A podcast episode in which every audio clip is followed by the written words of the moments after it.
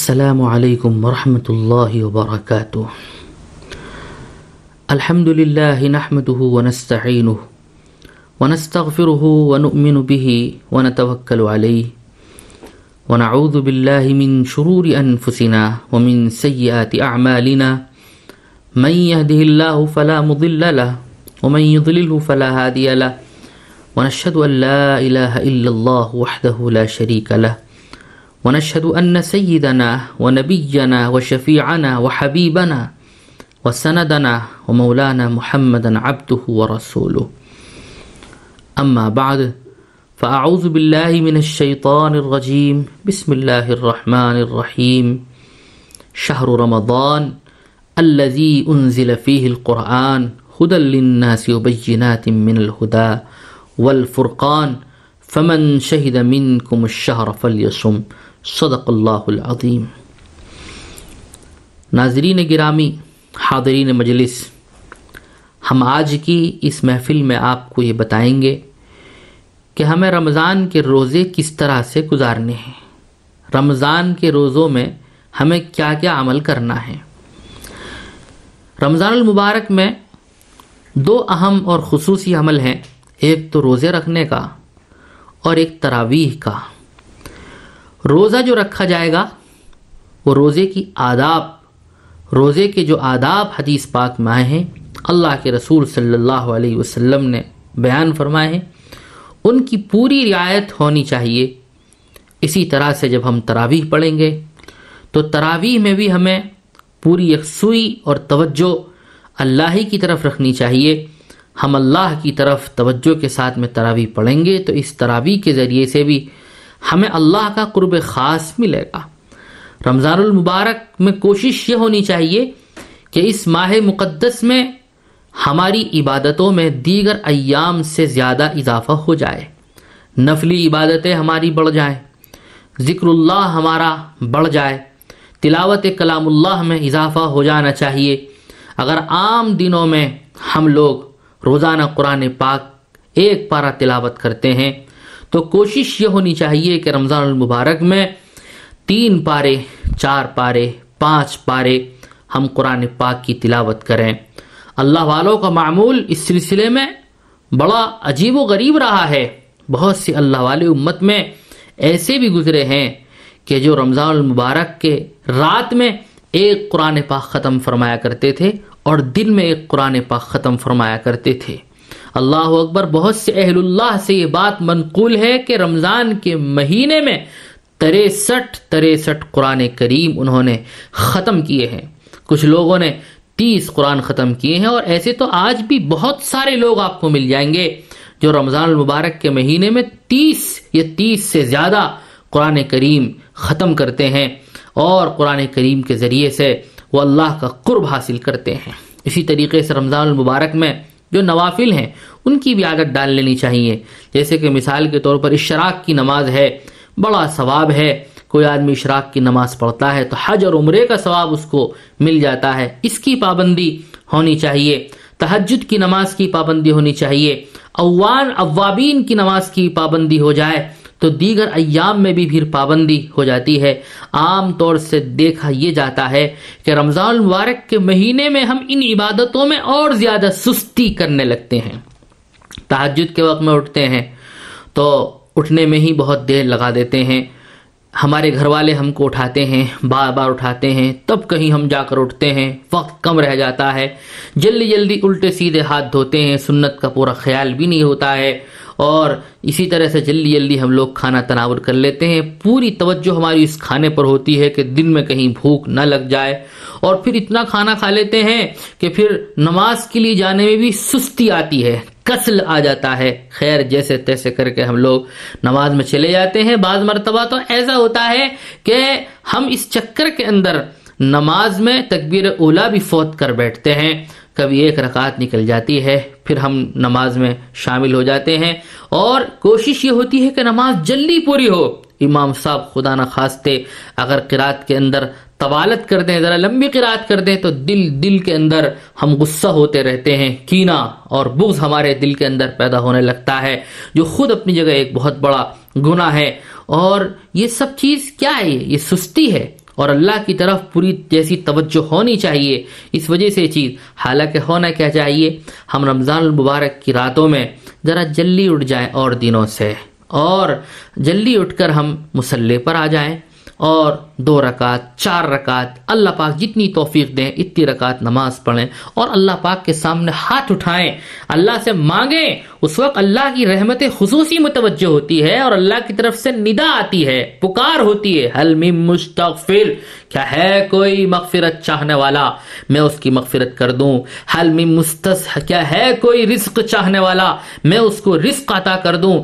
ہے کوئی بخشش چاہنے والا؟ میں اس کو بخش دوں۔ اللہ کی طرف سے ندا آتی ہے، بار بار ندا آتی ہے۔ تو ایسے وقت کو ہمیں غنیمت جاننا چاہیے اور اللہ کی خزانوں سے ہمیں اپنے اپنے اپنے دامنوں کو بھرنا چاہیے، اللہ کے خزانے حاصل کرنے چاہیے، اللہ سے خوب مانگنا چاہیے۔ تو تحجد میں اٹھیں اور پابندی کے ساتھ میں اٹھیں اور اس کے بعد میں پھر ہمیں فجر کی نماز کے بعد بھی اشراق تک بیٹھنے کی کوشش کرنی چاہیے۔ ذکر و اسکار میں رہیں اور اشراق کی نماز جتنی اللہ توفیق دے، دو رکعت پڑھیں، چار رکعت پڑھیں، چھ پڑھیں، آٹھ پڑھیں، اس کی کوئی خاص تحدید بھی نہیں ہے۔ آپ کتنی بھی پڑھ سکتے ہیں، دیر تک پڑھیے، دل لگا کر پڑھیے، جس، جتنی دیر تک پڑھیں گے اور جتنا دل لگا کر پڑھیں گے، اللہ کی رحمتیں آپ کو حاصل ہوں گی، اللہ کا تعلق خاص آپ کو حاصل ہو جائے گا۔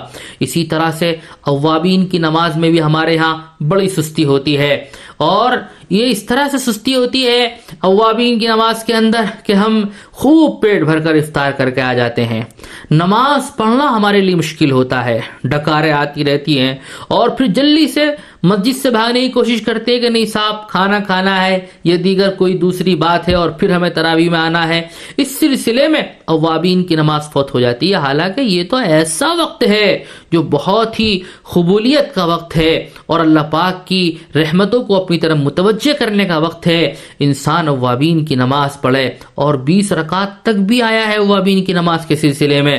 تو جتنی توفیق اللہ دے، چھ رکعت آٹھ رکعت دس رکعت بارہ رکعت اسلاف اظام سے یہ بات منقول ہے۔ بزرگان دین کے بارے میں یہ آتا ہے، ان کی سوانحات میں لکھا ہوا ہے کہ وہ لوگ لوگ مغرب سے عشاء تک کا وقت نوافل ہی میں مشغول لگتے تھے۔ پھر عشاء میں مشغول ہو جایا کرتے تھے، پھر تراوی میں مشغول ہو جایا کرتے تھے۔ تو ہمیں بھی اس چیز کا بہت خیال رکھنا ہے، اس کا اہتمام کرنا ہے۔ اسی طرح ادعیائے معصورہ کا اہتمام یعنی صبح سے شام تک جو ہے، اللہ کے رسول صلی اللہ علیہ وسلم نے مختلف موقعوں پر دعا دعا پڑھی ہے اور امت کو ان کی تعلیم دی ہے۔ امت کے لیے ان میں بڑی کامیابی کا راز موجود ہے۔ اس لیے ان ادعیائے معصورہ کا، منقول اور معصور دعاؤں کا اہتمام کرنا چاہیے۔ رمضان المبارک میں اگر ہمیں اس کی عادت پڑ گئی ہے، تو پھر پورے سال عادت رہے گی۔ مثال کے طور پر، صبح اٹھنے کے وقت آپ صلی اللہ علیہ وسلم کیا پڑھتے تھے؟ اور آپ وسلم جب جب وضو کرتے تو کیا پڑھتے تھے؟ پھر آپ صلی اللہ علیہ وسلم گھر سے نکلتے تو کیا پڑھتے تھے؟ کیا کہہ کر نکلتے تھے؟ اور راستے میں کیا پڑھتے تھے؟ مسجد میں داخل ہوتے وقت آپ صلی اللہ علیہ وسلم کیا پڑھتے تھے؟ مسجد سے نکل نکلتے وقت آپ وسلم کیا پڑھتے تھے؟ پھر افطار کا وقت آ جاتا ہے تو آپ صلی اللہ علیہ وسلم افطار کیسے کرتے تھے؟ افطار سے پہلے آپ کا کیا کہنے کا معلوم معمول تھا؟ اور افطار کے وقت کیا کہنے کا معمول تھا؟ کیا دعا پڑھنے کا معمول تھا؟ یہ ساری چیزیں ہمارے سامنے آنی چاہیے۔ اس سے ہمارا روزہ کامیاب روزہ ہو جائے گا اور روزے کا جو مقصد ہے، وہ مقصد ہم کو حاصل ہو جائے گا۔ مروان ابن المقفہ فرماتے ہیں کہ میں نے عبداللہ ابن عمر کو دیکھا۔ عبداللہ ابن عمر مشہور صحابی ہیں اور صحابہ کے بارے میں عالم بسنہ ہونے کی حیثیت سے مشہور ہیں۔ یعنی تمام صحابہ کے درمیان حضور پاک صلی اللہ علیہ وسلم کی سنتوں کے سب سے زیادہ جاننے والے حضرت عبداللہ ابن عمر رضی اللہ تعالیٰ عنہ ہیں۔ یہ کہتے ہیں، مروان ابن المقفہ کہتے ہیں کہ میں نے ابن عمر کو دیکھا کہ انہوں نے اپنی ڈاڑی مشت میں لی، مٹھی میں لی، اپنی ڈاڑی مشت میں لی اور ایک مشت سے جو زائد تھی اس کو کاٹ دیا۔ ایک مشت سے جو ڈاڑی زائد تھی اس کو کاٹ دیا۔ کس کا عمل ہے؟ ابن عمر۔ ابن عمر کون ہے؟ صحابہ کے درمیان جن کو عالم بسنہ کی حیثیت اور امتیاز حاصل ہے۔ حضور پاک صلی اللہ علیہ وسلم کی سنتوں کے سب سے زیادہ جاننے والے۔ اور پھر انہوں نے آگے ایک بات ارشاد فرمائی کہ دیکھو رسول اللہ صلی اللہ علیہ وسلم جب افطار فرماتے تھے، تو یہ دعا پڑھتے تھے، ذہب الظمء وابتلت العروق وثبت الأجر إن شاء الله ذهب الظمأ وابتلت العروق وثبت الأجر إن شاء الله اس کا ترجمہ یہ ہے، پیاس ختم ہو گئی وابتلت العروق، رگے تر ہو گئی اور اجر و ثواب ہمارا ثابت ہو گیا انشاءاللہ۔ حضرت معاذ رضی اللہ تعالیٰ عنہ، حضور پاک صلی اللہ علیہ وسلم کے صحابی ہیں، فرماتے ہیں رسول اللہ صلی اللہ علیہ وسلم جب افطار فرماتے تو یہ پڑھا کرتے تھے الحمد للہ آننی فشمت و رزقنی فافطرت بڑی پیاری دعا ہے یہ بھی۔ بہت عظیم عظیم شان دعا ہے۔ اس کا ترجمہ یہ سب تعریف اس اللہ کے لیے، جس نے میری مدد فرمائی، تو اسی کی مدد کی بنیاد پر میں نے روزہ بھی رکھا۔ آننی فشم تو اس نے میری مدد فرمائی، تو میں نے روزہ رکھا۔ ورزقانی فافطرتو اور اس نے اپنے کرم سے، اپنے فضل سے مجھے رزق عطا فرمایا۔ تو میں افطار بھی اسی کی، اسی کے فضل سے، اسی کے کرم سے اور اسی کے رزق کے ساتھ کر رہا ہوں۔ الحمد للہ آنانی فشمتو ورزقانی فافطرتو یعنی دیکھیے، نعمتوں کی، ہر قسم کی نعمتوں کی اضافت اور نسبت۔ رب ہی کی طرف کی جا رہی ہے۔ انسان روزہ رکھ رہا ہے۔ اللہ کے رسول صلی اللہ علیہ وسلم روزہ رکھ رہے ہیں۔ فرما رہے ہیں، یہ بھی میرے خدا کی مدد سے ہو رہا ہے۔ خدا کی توفیق اور اعانت سے روزہ رکھ رہا ہوں۔ الحمد للہ اعاننی فشمتو۔ سب تعریف ہے، اس اللہ کے لیے ہے۔ جس نے میری مدد فرمائی تو میں نے روزہ رکھ لیا، ورزقنی ففتر تو اور اس نے مجھے روزی عطا کی ہے، تو میں افطار بھی کر رہا ہوں۔ حضرت عبداللہ بن عباس رضی اللہ تعالیٰ عنہ مشہور درجے کے صحابی ہیں، اور حضور پاک صلی اللہ علیہ وسلم کے چچازاد بھائی ہیں، وہ فرماتے ہیں رسول اللہ صلی اللہ علیہ وسلم جب افطار فرماتے تھے تو یہ دعا پڑھتے تھے، اللہم لکا شمنا وعلا رزقی کا افطرنا۔ فتقبلہ منا انکا انت السمیع العلیم۔ اس کا ترجمہ یہ ہے اللہ کا شمنا اللہ ہم نے آپ ہی کے لیے روزہ رکھا ہے۔ وہ اعلیٰ رزقی کا افطرنا، اور اللہ آپ ہی کے رزق پر ہم افطار بھی کر رہے ہیں۔ فتقبل منا، اللہ ہمارے جانب سے ہمارے اس روزے کو آپ قبول فرما لیجیے۔ ان کا انت سمیع العلیم، بے شک آپ بہت سننے والے ہیں اور جاننے والے ہیں۔ افطار سے پہلے بھی دعا مانگنی چاہیے۔ اس کی بڑی اہمیت آئی ہے۔ حضرت عبداللہ ابن عمر ابن العاص رضی اللہ تعالی عنہ مشہور درجے کے صحابی ہیں۔ یہ فرماتے ہیں کہ میں نے رسول اللہ صلی اللہ علیہ وسلم سے سنا، آپ نے فرمایا الصائم۔ لا ترد دعوته روزے دار کی دعا رد نہیں ہوتی ہے۔ یعنی روزے دار افطار کے وقت دعا کرتا ہے تو اس کی دعا قبول ہی ہوتی ہے۔ ابن ملیکہ کہتے ہیں کہ میں نے حضرت عبداللہ ابن عمر ابن العاص کو دیکھا کہ وہ افطار کے وقت میں یہ دعا پڑھ رہے تھے۔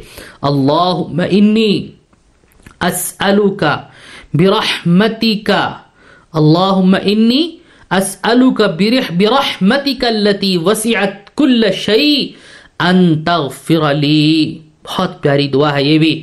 اس کا ترجمہ یہ ہے، اللہم انی اسألوک برحمتک اللذی وسعت کل شیء ان تغفر لی اے اللہ میں آپ سے سوال کرتا ہوں۔ آپ کی اس رحمت کے واسطے جو ہر ایک چیز کو عام ہے، ہر ایک چیز کو عام ہے، ان تغفر لی کہ آپ میری بخشش فرما دیں۔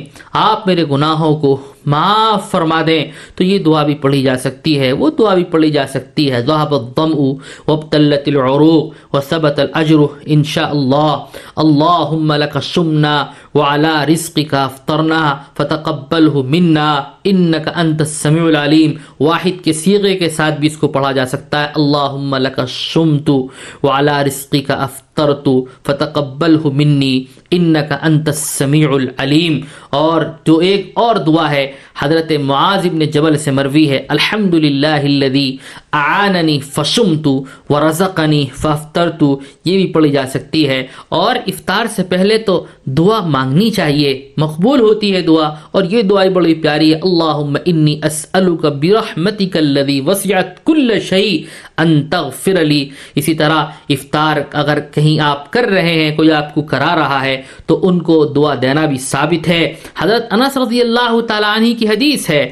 حضرت انس رضی اللہ تعالیٰ عنہ فرماتے ہیں کہ آپ صلی اللہ علیہ وسلم جب کسی قوم کے پاس افطار فرماتے تھے، تو ان کو یہ دعا دیا کرتے تھے، افطر عندکم الصائمون وَأَكَلَ طَعَامَكُمُ الْأَبْرَارِ وَصَلَّتْ عَلَيْكُمُ الْمَلَائِكَ۔ اس کا ترجمہ یہ ہے کہ تمہارے پاس روزدار افطار کریں اور نیک لوگ تمہارا کھانا کھائیں۔ فرشتے تم کو دعا دیں۔ اللہ پاک مجھے آپ کو ہر ایک کو شریعت کے ایک ایک مسئلے پر عمل کرنے کی توفیق عطا فرمائے اور اس ماہ مبارک میں اپنا قرب خاص عطا فرمائے۔ وآخر دعوانا الحمد للہ رب العالمین